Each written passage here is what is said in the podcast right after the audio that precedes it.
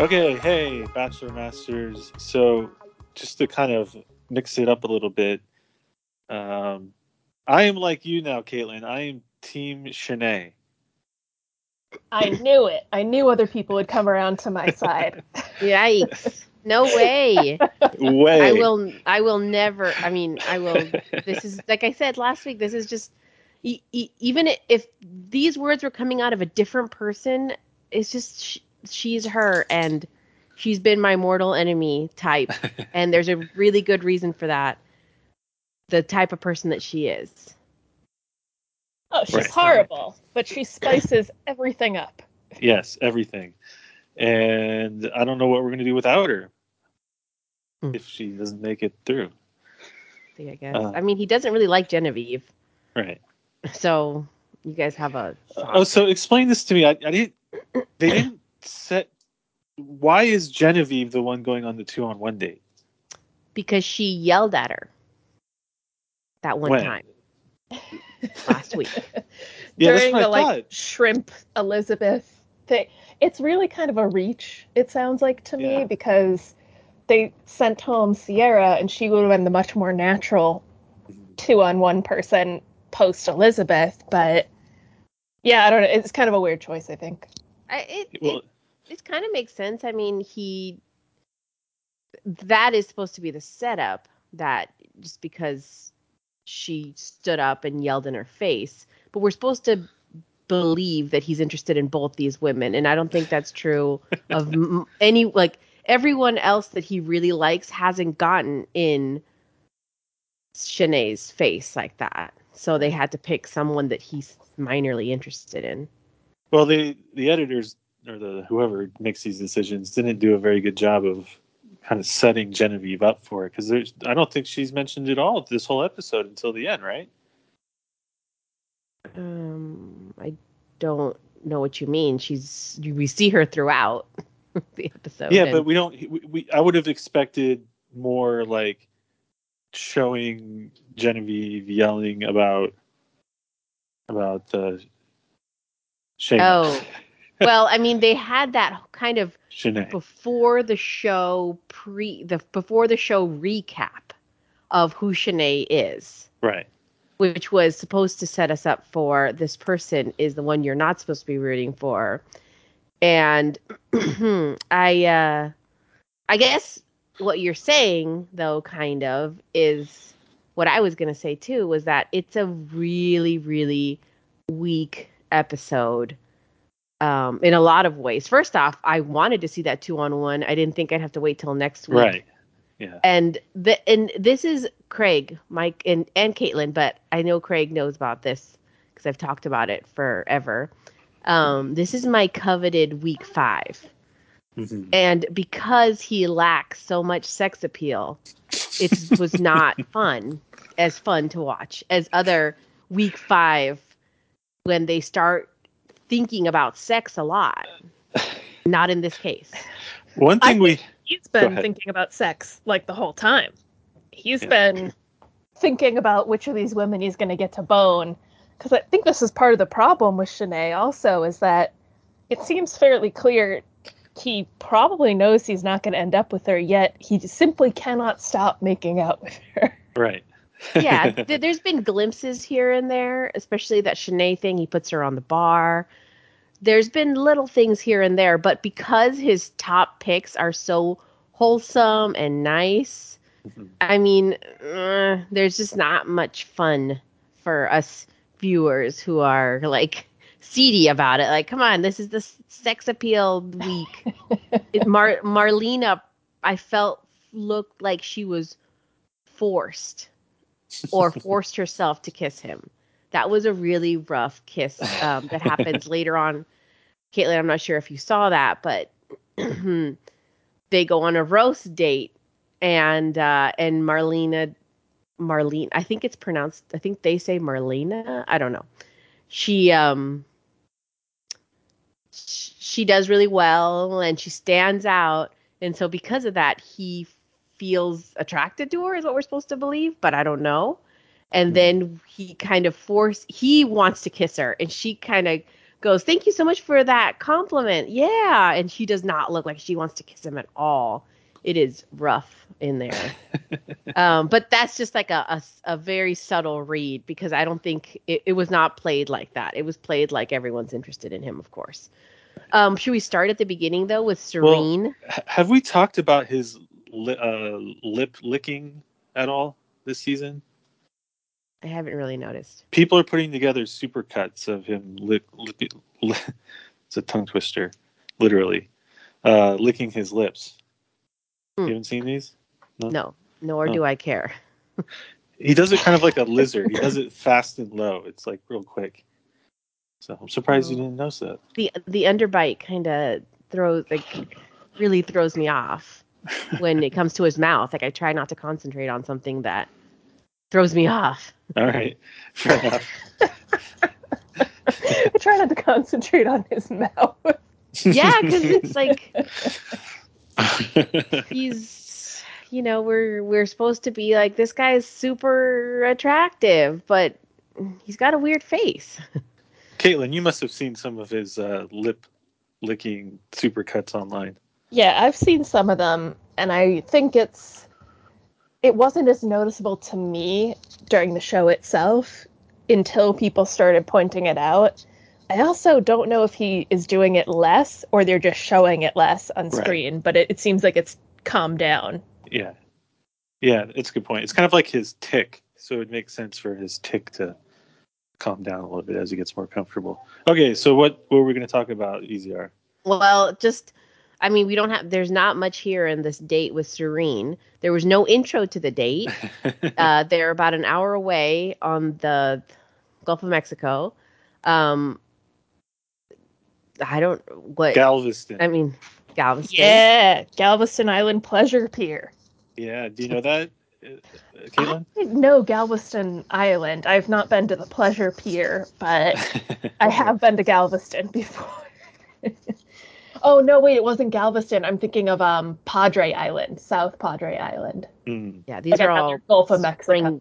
Spring break destinations. You know I love spring break. I know. We don't...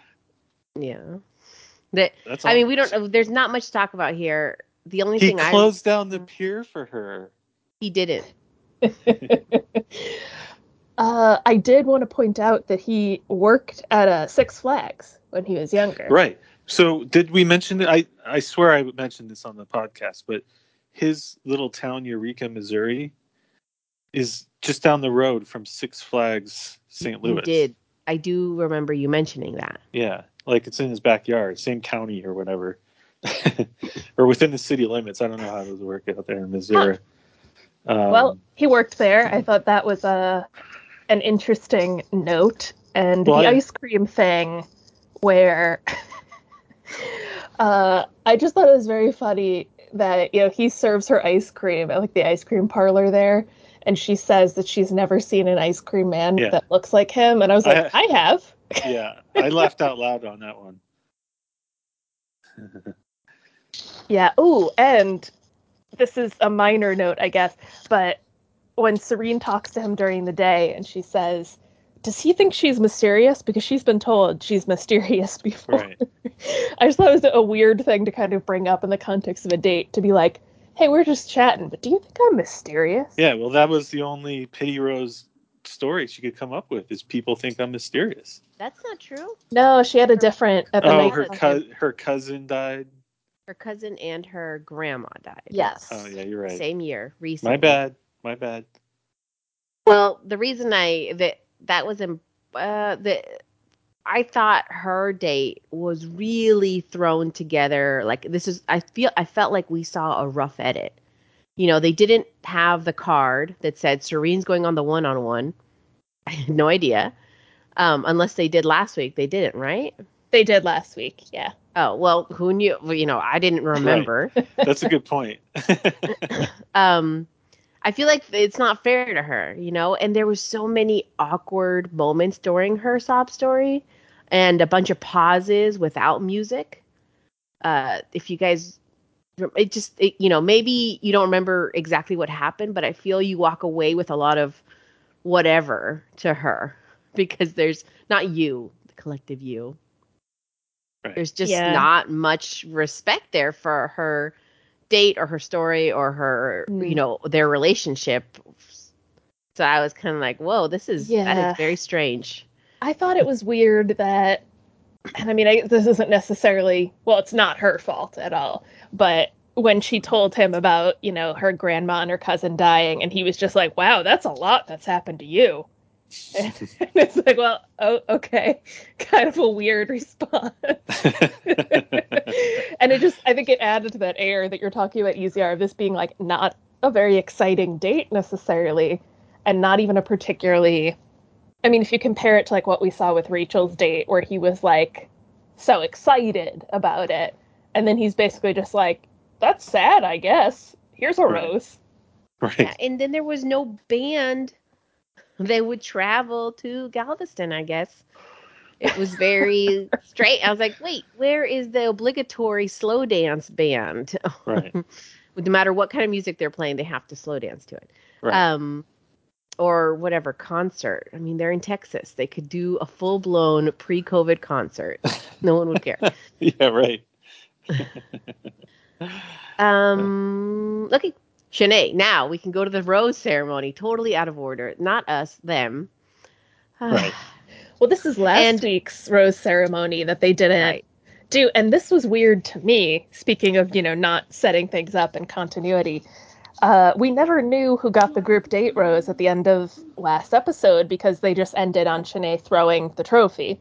And I guess it was Teddy because she was holding a rose. Oh, yeah. But I was kind of like, huh, that's weird that they didn't mention that at all. So you would only know that if you were like eagle-eyed looking at it. Very bad editing. That is, I mean, I'm sure it's purposeful. They're like, no, people will get it. Like, you know, I'm sure it's been approved. It's not the editor's fault. But I'm annoyed that this is all bad, that this is all purposefully bad. But Caitlin, they did kind of correct something that I did not like last week. So last week, Shanae called what Genevieve and Sierra did, talking about her behind her back, plotting. But she actually, to camera, said they were just talking shit. That's what she said, which was correct, which is what I would have called it. And I think the plotting, that exaggeration is what I'm talking about when I said she's definitely lying. I'm definitely annoyed with her. But I don't know. It feels small, but I feel like it's not small to me. It's very annoying. Yeah, I think I know I'm a bad person for rooting for Shanae in this situation. Because Shanae is obviously not a good person. She's not nice. She is like getting a lot of joy out of sort of getting one over on people and stuff like that. You know, obviously she's not nice, but it is hard for me to feel that bad in these sorts of situations for the other women, just because we don't really see anything interesting from them. It's hard to be like, well, why do I care that she's like so excited to get some people kicked off? And I don't know. I also continually find it super weird that the like criticism the women like to say about her is she wouldn't make a good wife and mother. And I think I wrote down one quote about this. Hang on. Yeah.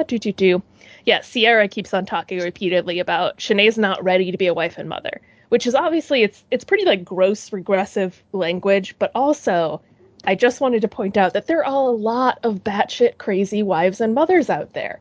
So this is not a barrier to being ready to be a wife and mother by any means. Well, I mean, we're talking about The Bachelor here. It's the gold standard of The Bachelor to be a perfect wife and mother who quits her job. And so within that context, I don't mind that kind of talk. If someone were to if one of my friends were to regularly say that, if you know, if that happened and someone was talking to me about it or like who I am, that's different. This is The Bachelor. This is a different world. So I'm kind of not really there. But so I guess I'll play the apology, and you guys can talk about defending Shanae here, her fake apology. All right. We're up. I'm really nervous right now, but I wanted to tell you guys that I'm really sorry. Sniff. It wasn't my intentions to hurt any of you guys, and I know I took a lot of time away from you guys with Clayton, and I know this has been going on way too far, and I know I've said some things that I didn't mean. But I am really sorry, and I hope we can get past this, because I do want to, you know, talk to you guys and confide in you and be there for one another. I'm truly sorry. How's your conversation go? It went good. I'm just, you know, regretting my actions, and, you know, I want to be a part of this. I want to experience all of this with you guys, so I am really sorry. Sniff. I had to take out so many sniffs. Go ahead. Defend this. Okay. Shanae is a genius. Yeah. There we go. Is that really genius? Okay, go ahead. What he's doing here. First of all, before we even get to the apology that you just aired, she has that conversation with Clayton where, like, he's talked to the winners. And again, I feel like they really fumble explaining what's so bad about Shanae, because the big point from that conversation was she threw the trophy into a pond, and it's like, okay, yeah, but that's not even remotely close to, like, other bad things. Why don't you focus on the not throwing a trophy, which is, like, immature, I guess, but other than that, it's not, you know what I mean, like, it's like a grain of sand on the beach or whatever in the terms of the greater scheme of things here. And then I laughed really hard when Clayton was like, I didn't know she tossed the trophy. Like, oh, that's bad. And it's like, no, nobody cares. Well, nobody reasonable cares about the actual trophy. It's everything else. But when he pulls Shanae, I was laughing so hard in this scene where she fully says what she did in terms of, you know, telling other women to, like, F off, basically, and throwing the trophy. And then when he's like, but you feel apologetic about that, right? And they just stare at each other for, like, a beat. And you can almost see, like, the gears turning in her brain where she's like, oh, yeah, I feel apologetic. I'm like... And then she does this apology where I'm like, that fake crying was pretty good, actually. Like, it looked real. There were tears coming out of the eyes. That's a pretty good accomplishment on one of these kinds of shows. And I don't think any of the women really, I mean, maybe some of them said they bought it. I don't know if anyone actually bought it. But the important part is that it doesn't matter, because as long as she did the apology and made it seem at least remotely believable, then Clayton just makes out with her again. Right. So it's working. Yeah. Well, you don't need to be a genius to fool Clayton. Like, and he lets her, and that's not even a dig on Clayton, because he lets himself be fooled. He sets her up, right? He says, you feel bad about it. Well, whatever. You feel bad about it, right? Yes. Yes, I do. Like, you know, trying to test the waters. Yeah, I really liked when she went back to him after the apology and did like turned herself into a heart. You know, it's like a cute way of flirting. You lift your shoulders and you put your head down and you kind of go, hee hee hee, like, you know, I'm cute again because I, you know, pushed myself back to your good graces. It's really a move, and it's very, I think it's cute thing to do. Yeah, I'm gonna steal that for, like, using it in the future. I'm taking notes from Shanae's moves here. I also enjoyed when she was talking to, like, one of the to-camera interviews, and she says something about how, like, she's never had to work this hard for a man before, and she's blonde and hot. What else does she need to do? And I'm like, honestly, you don't need to do anything else for Clayton. That is enough. Right. Yeah, and she is not that also, you know, I've never thought she was interested in Clayton. And that made me think even more that she's definitely not interested in him, right? She's just winning. Right. Right. Go ahead. I'm going to let you do your defense. Yeah, I was just going to tack on a little bit that, I mean, I think ultimately it was Shanae that was, like, not bullied, but like treated unfairly by the women. I mean, because I mean, you said it yourself. You said that the incidents that the women told Clayton about weren't all that big of a deal. Me? Yeah. No, said that's what Caitlin said. Well, I'm using Caitlin as evidence. Yeah, that they were just doing a really bad job of explaining any of this, because from what we've seen over the past few episodes, none of these women ever even told him the stuff about her, like, revealing Elizabeth's ADHD diagnosis. Like, that never came up. Instead, the stuff they tell him is, I don't think she has a good character, she wouldn't be a good wife, and she threw a trophy, which, right, like, at the end of the day, doesn't sound that bad. They're trying to walk a line, the contestants are, about Shanae. They're trying to walk a line that's like, I don't want to talk too much shit, but I also want him to know what's happening. But if I tell, you know, if I describe every situation, he's just going to go glazy-eyed. So I'm going to keep it here. He's going to do it anyway. Where he understands. Yeah, he's definitely going to glaze over no matter what you say to him, if you're not someone he considers hot. So, you know... I would just go, like, when Sierra got cut, she tried to say something, but I don't think she was prepared enough to, like, she could have said, like, this lady did this, but, you know, it was just too rough. And I think Sierra is one of the ones who really is trying to balance those two. Okay, so as she was saying her apology, my immediate instinct was, that's not genuine. Right. Then she did a two-camera where she told us it wasn't genuine, right? Which seems so strange, because the only explanation here, and not to have sympathy for the double, because I'm not on your guys' side at all, but my explanation is that she has no friends and no one to talk to, so she talks to the camera. She's explicitly talking to one producer who she confides in. And so when she says, I'm not here to make besties, it's a defense mechanism, because she's so alone, and she has someone that's, you know, propping her up behind the scenes. Right. I don't know who the producer is. I don't know names. I'm sure it's the lady that was friends with Queen Victoria from that season. I'm almost sure of that without even knowing anything. So she, you know, that is, no matter who I don't like here, that's a rough situation for anyone to be in. If you're alone on a show, no, you know, you're basically in jail, except you could get rich from it later. So here's my problem here. I want to point out that if she hadn't had that two camera saying that it was a fake apology, probably most of Bachelor Nation would have believed the apology and forgiven her. Oh, that's... because... Mm-hmm. No, go ahead. Oh, because that's just how dumb we are as audience members, right? She's done nothing but bad things for weeks, but all of a sudden, if she apologized and she didn't have that, kind of like, yep, no, I was lying, I want to EGOT or whatever she said. The audience at home, this is why especially I don't like her.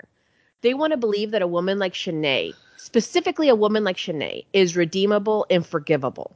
Not other women who have done similar things. This is why most of the audience of The Bachelor loves a woman like Claire, and why I could never, no matter what happens, be on their side. And this is much unlike Kaylin Mills Keys, who I feel manipulated the producers. I feel like they knew she manipulated them, but because she never broke character, they could never prove it. Right. So the only way they could get back at her is by making Hannah the Bachelorette. There is like, I know that sounds like a crazy conspiracy theory. Forget that part. No, I like it. Okay. But I'm just not sure we've heard it before. I am very, I can never be on this woman's side no matter what. You know, she says some truths, sure. She has a lot, you know, it's just it's the same conversations the zeitgeist is having about who wins in society. So never, never, never, never to me, never on her side. What had happened as the apology was happening? Does it matter if it's genuine or not? Probably not, because I think these women wouldn't have liked her even if she did feel actually sorry and do a genuine apology. They still wouldn't really like her. I don't think it would change that much in the house dynamic in terms of, like, they still would be maybe slightly nicer to her around the house, but they still wouldn't want to be friends with her, you know?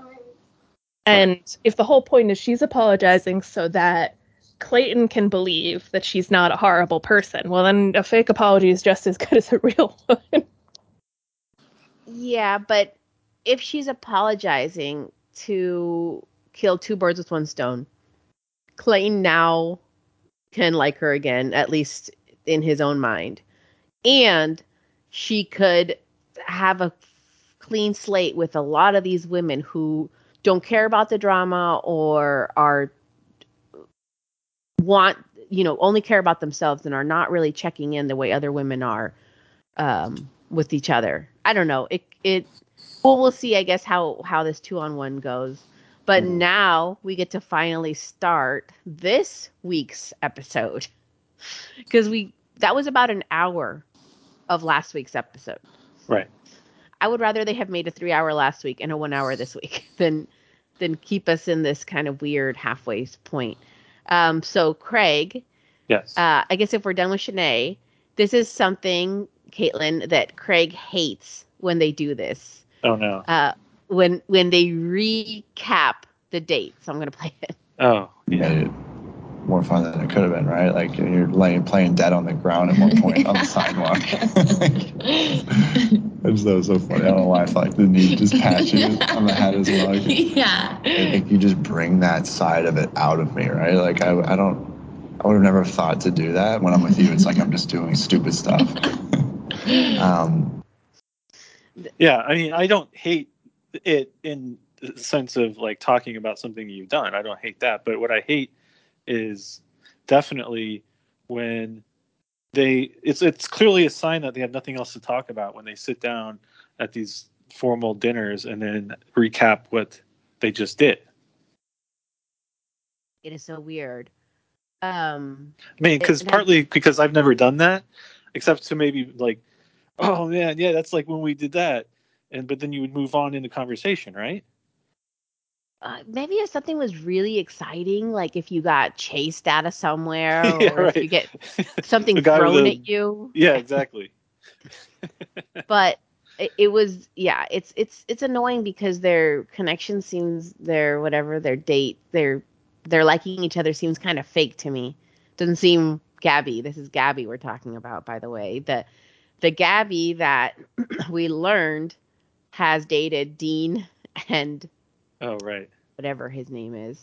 Ben. Oh, Blake? She's put out a rebuttal on the Blake Horstman dating. Oh, please. She says that he is exaggerating that and that they hung out and she did not think it was romantic. Oh. Oh, no. That's so embarrassing. She did definitely date Dean. Like, she confirmed that. Because that's okay to say.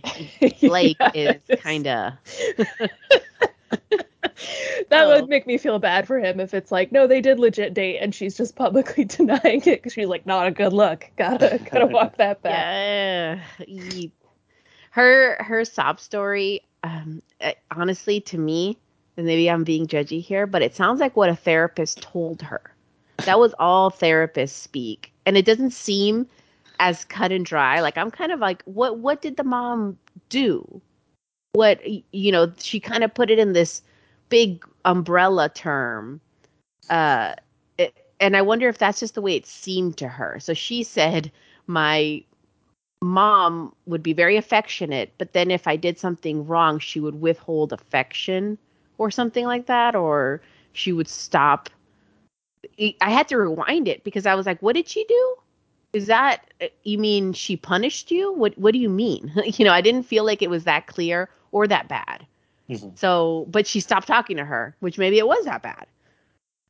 I don't know. It seemed a little unclear, incomplete, and definitely told from only her side. So I wonder if she gets she makes it far enough, we'll see her mom. I'd hope so. Okay. And that's all. And then we can move on to the roasting date, I guess, unless you have something else to say about Gabby. I don't know. I wasn't impressed by Gabby. I can't put my finger on exactly why, but she just seemed very what she said didn't seem very it didn't seem to have a firm foundation under what she said.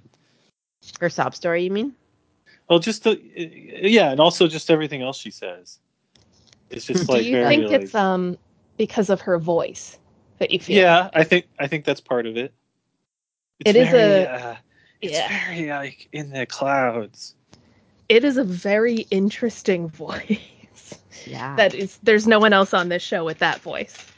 Right. She has a very, I don't want to say date. She has a very 90s face, like a hot girl from the 90s face, and it goes with her voice, and it all feels kind of dated and off. Yeah. So I'm like, I'm sure in real life she's very beautiful and blah blah blah, but I'm like kind of shocked with how she looks. She looks like one of those ladies in the 80s that would still do like a beehive. You know, you're just kind of like thrown off. Like, why are you still have that hairstyle? Mm-hmm. Okay, well, we can move on to the roasting date. So, Caitlin, for context, you did not see this roasting date, right? Yeah, you didn't watch this part of the episode.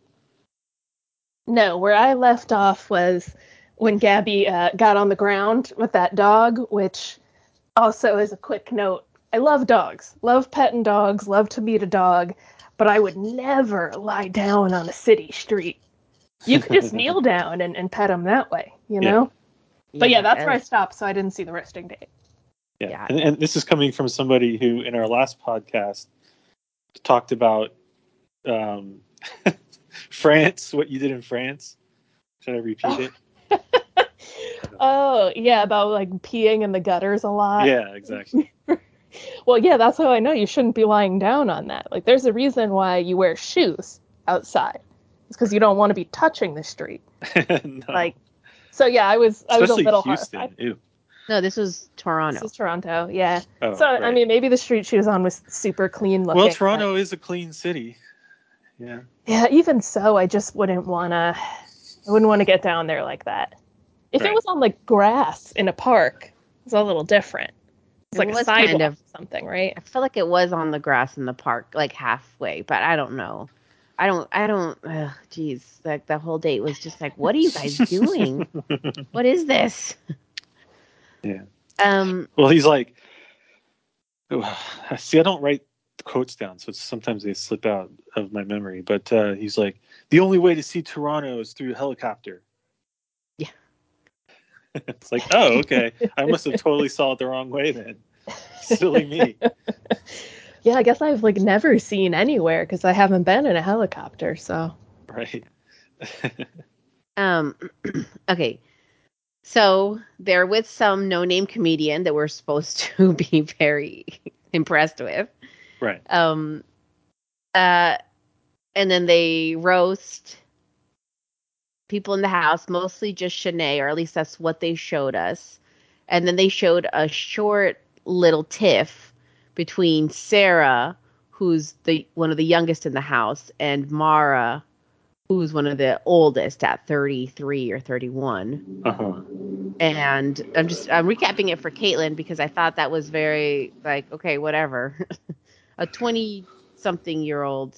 Okay, like that's the fight. And then but let's move on to unless you have anything to say about that, Craig. I want to move on to the after the date portion part where they're one-on-one talking to him, their group date setting. Okay. Yeah. So I thought this was very smart. Caitlin, this is actually kind of hilarious because these women are just not roasters. Like, they're not good. And I think Rachel herself says, I am not creative. Right. Which I think everyone is kind of instilled, especially American people are instilled to at least say that they are. And I was kind of impressed that she was able to say she's not. And Susie and Rachel, I thought both did very smart, almost conniving, but I'm not sure, things. And they've been very smart throughout the season. They compliment him and validate him after roasting him. So here's Susie doing it. She actually takes out a microphone, Caitlin, and does this. to him personally, one-on-one? Today was about roasting, but I also wanted to take a moment to share with you what I like about you. I like your smile. I like your dimples when you smile, but I also like that you're a very compassionate person, and I can see that in the way that you treat the people around you, the women in the house. I like that every time I hang with you, I feel like I learn something new and see another layer of who you are. So thank you for letting me roast you today, but I had to share a little bit of what I like too. Oh, you're too nice. Too nice, exactly. Caitlin and Josh. I mean, I think it seems like a brilliant idea to be like, if you had to insult him before because it's a roast, and that's what you do at a roast, then you get him back by being like, oh, you know, I'm a good sport. I played along with the roast, but actually I don't feel that way about you. I think you're cute and you have great dimples. Right. Yeah. And then she called him a bench warmer in the roast, by the way, like a football bench. Ooh.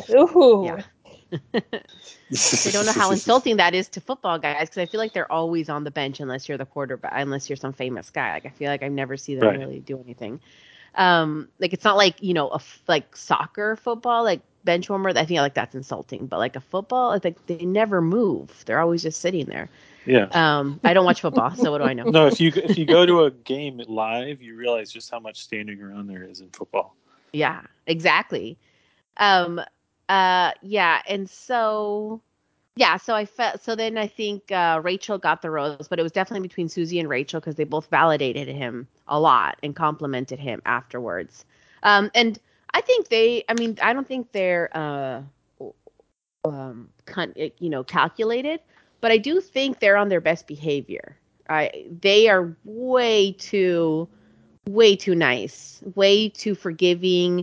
You can never catch them in like a bad moment because they're prepared. So that's kind of, I'm always scared of people like that because I don't know if it's for good or for evil.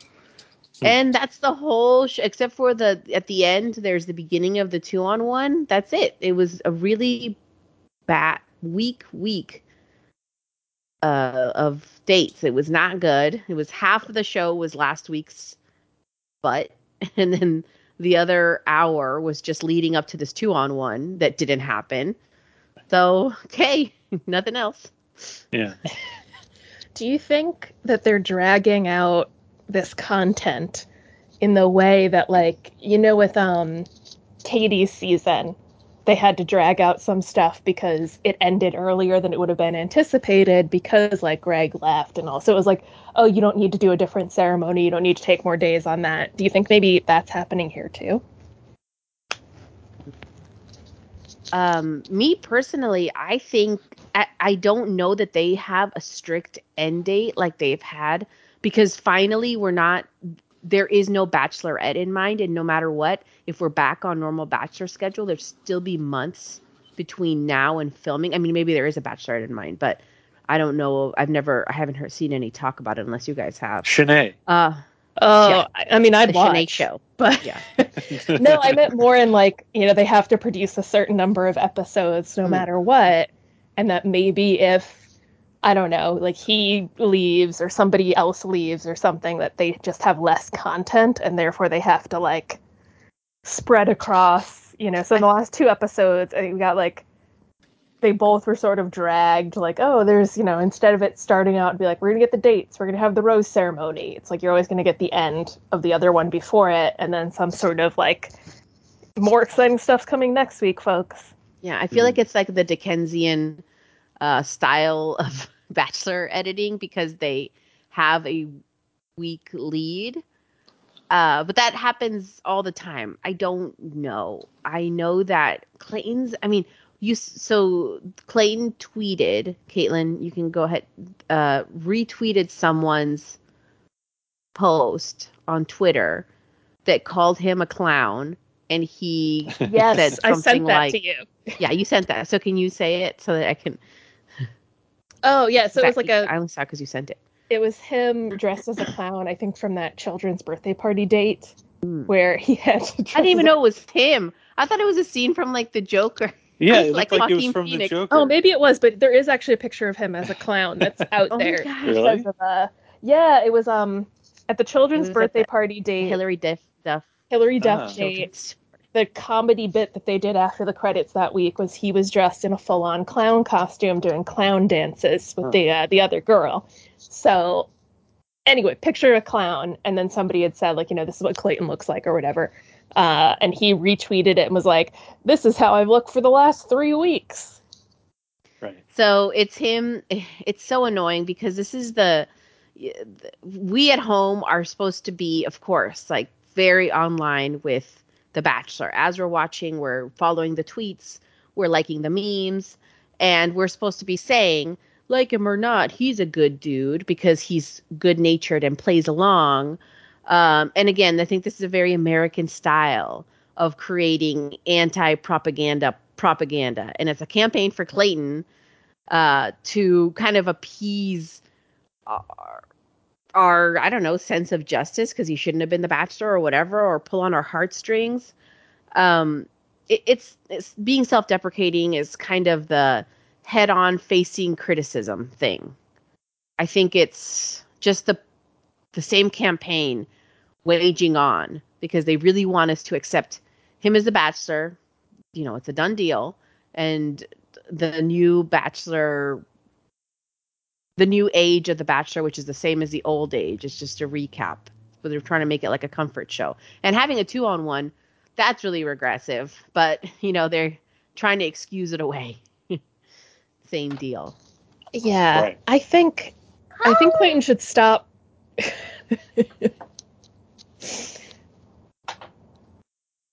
Go ahead. Okay. I was going to say, I think Clayton should stop tweeting, honestly, because if that is the strategy, it is absolutely backfiring. The people who reply to him on this stuff are always just like, yeah, you fool, you clown, I hate you, like, how dare you do this? Like, they're all mad in his mentions. So. Right, but don't you think he's wearing them down? Like, with his, like, yep, like, it's fine, I'm a good sport. I don't know if he is. I feel like it almost makes people madder that he's publicly commenting during the episodes. Because they're like, listen, we already have to watch you act like an idiot. Now you're talking about it to be like, I didn't even know. And it's like, yeah, we assumed you didn't. I think it makes people madder to just, like, see his stuff pop up in the feed and have him commenting about the show as it's happening. So I feel like it would be better for him to just be like, don't say anything. Mm-hmm. And that's it. Anything else? I guess one question for the both of you. Yeah. Do you think that Clayton left with a person that he's together with? Yes. You do? Or what makes you think that? Because that's how it always works. I don't know. Well, you know, sometimes it ends and they're like, you know, not really together, or they break up like the second the show stops airing. And right. I don't know. I just get the vibe that none of this pans out very well for him. I think that unless something goes wrong that's not really his fault, fault in quotes, I do think his intention is to walk away with someone unless something totally out of nowhere comes up and he can't help but break up with that person. Because I do think he's like you know, the Sex and the City thing. He has his light on and he's ready to stop this. So I don't think he's the problem. I think that he's going to get dumped by whoever he chooses. Mm. Right. Well, that's not. But I mean, we can't tell that's going to happen by what his life is now, you know, like there's no real life foreshadowing. So I don't know, but whether something happens to him or not, I don't know. Like, you know, why do you feel this from the Twitter? I mean, maybe the Twitter adds to it for me that he seems really like he's trying to prove that both. Like, he's a good sport. He gets that people don't like what he's doing on TV. And he's trying to, like, joke about it.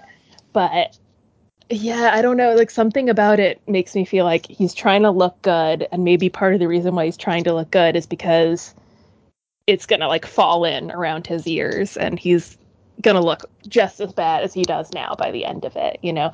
That combined with me to, you know, the preview that they love to show about how he's been intimate and in love with, like, at least two love that preview women.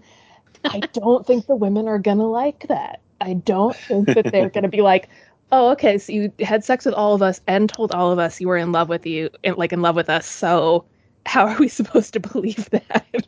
That would have been his fault.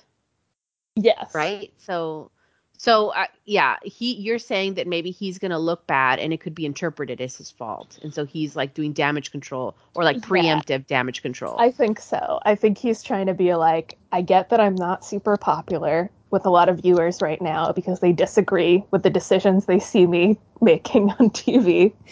And I'm trying to, you know, come across as like, I'm fun. I know that, you know, I maybe have been dumb in some situations here.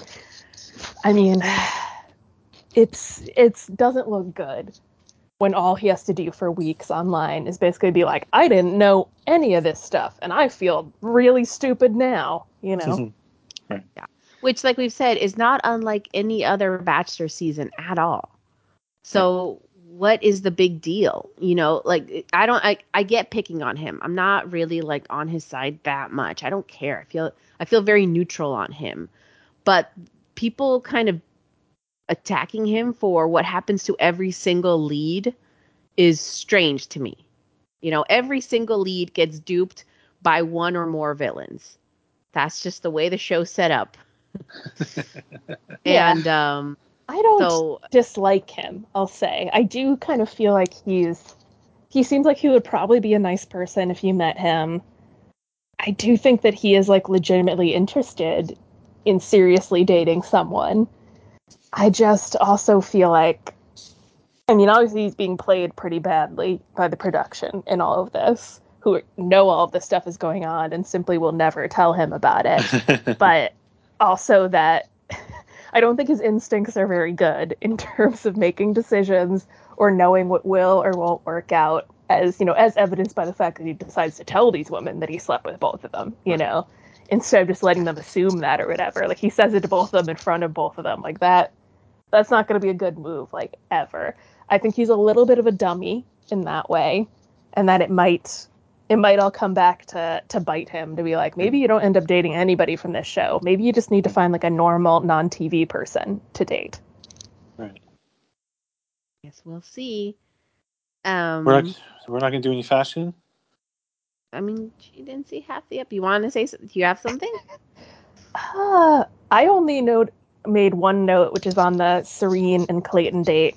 And it's that Serene looked like she was wearing a, like, high-top white Chuck Taylors that have a thick platform sole. It's a cute shoe. And his outfit was bad.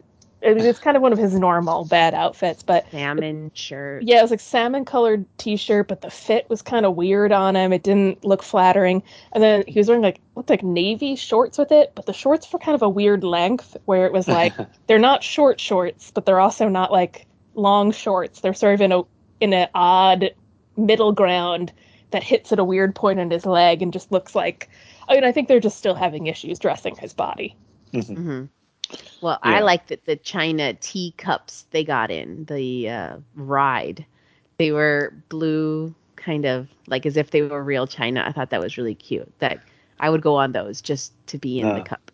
Would you go on them now? What do you mean now? Like, do you do roller coasters? Yeah. What? See, yeah. I get sick on those things, man. Oh, I love roller coasters. I get sick too, but I mean, isn't that cute to have a little, like, a real looking cup?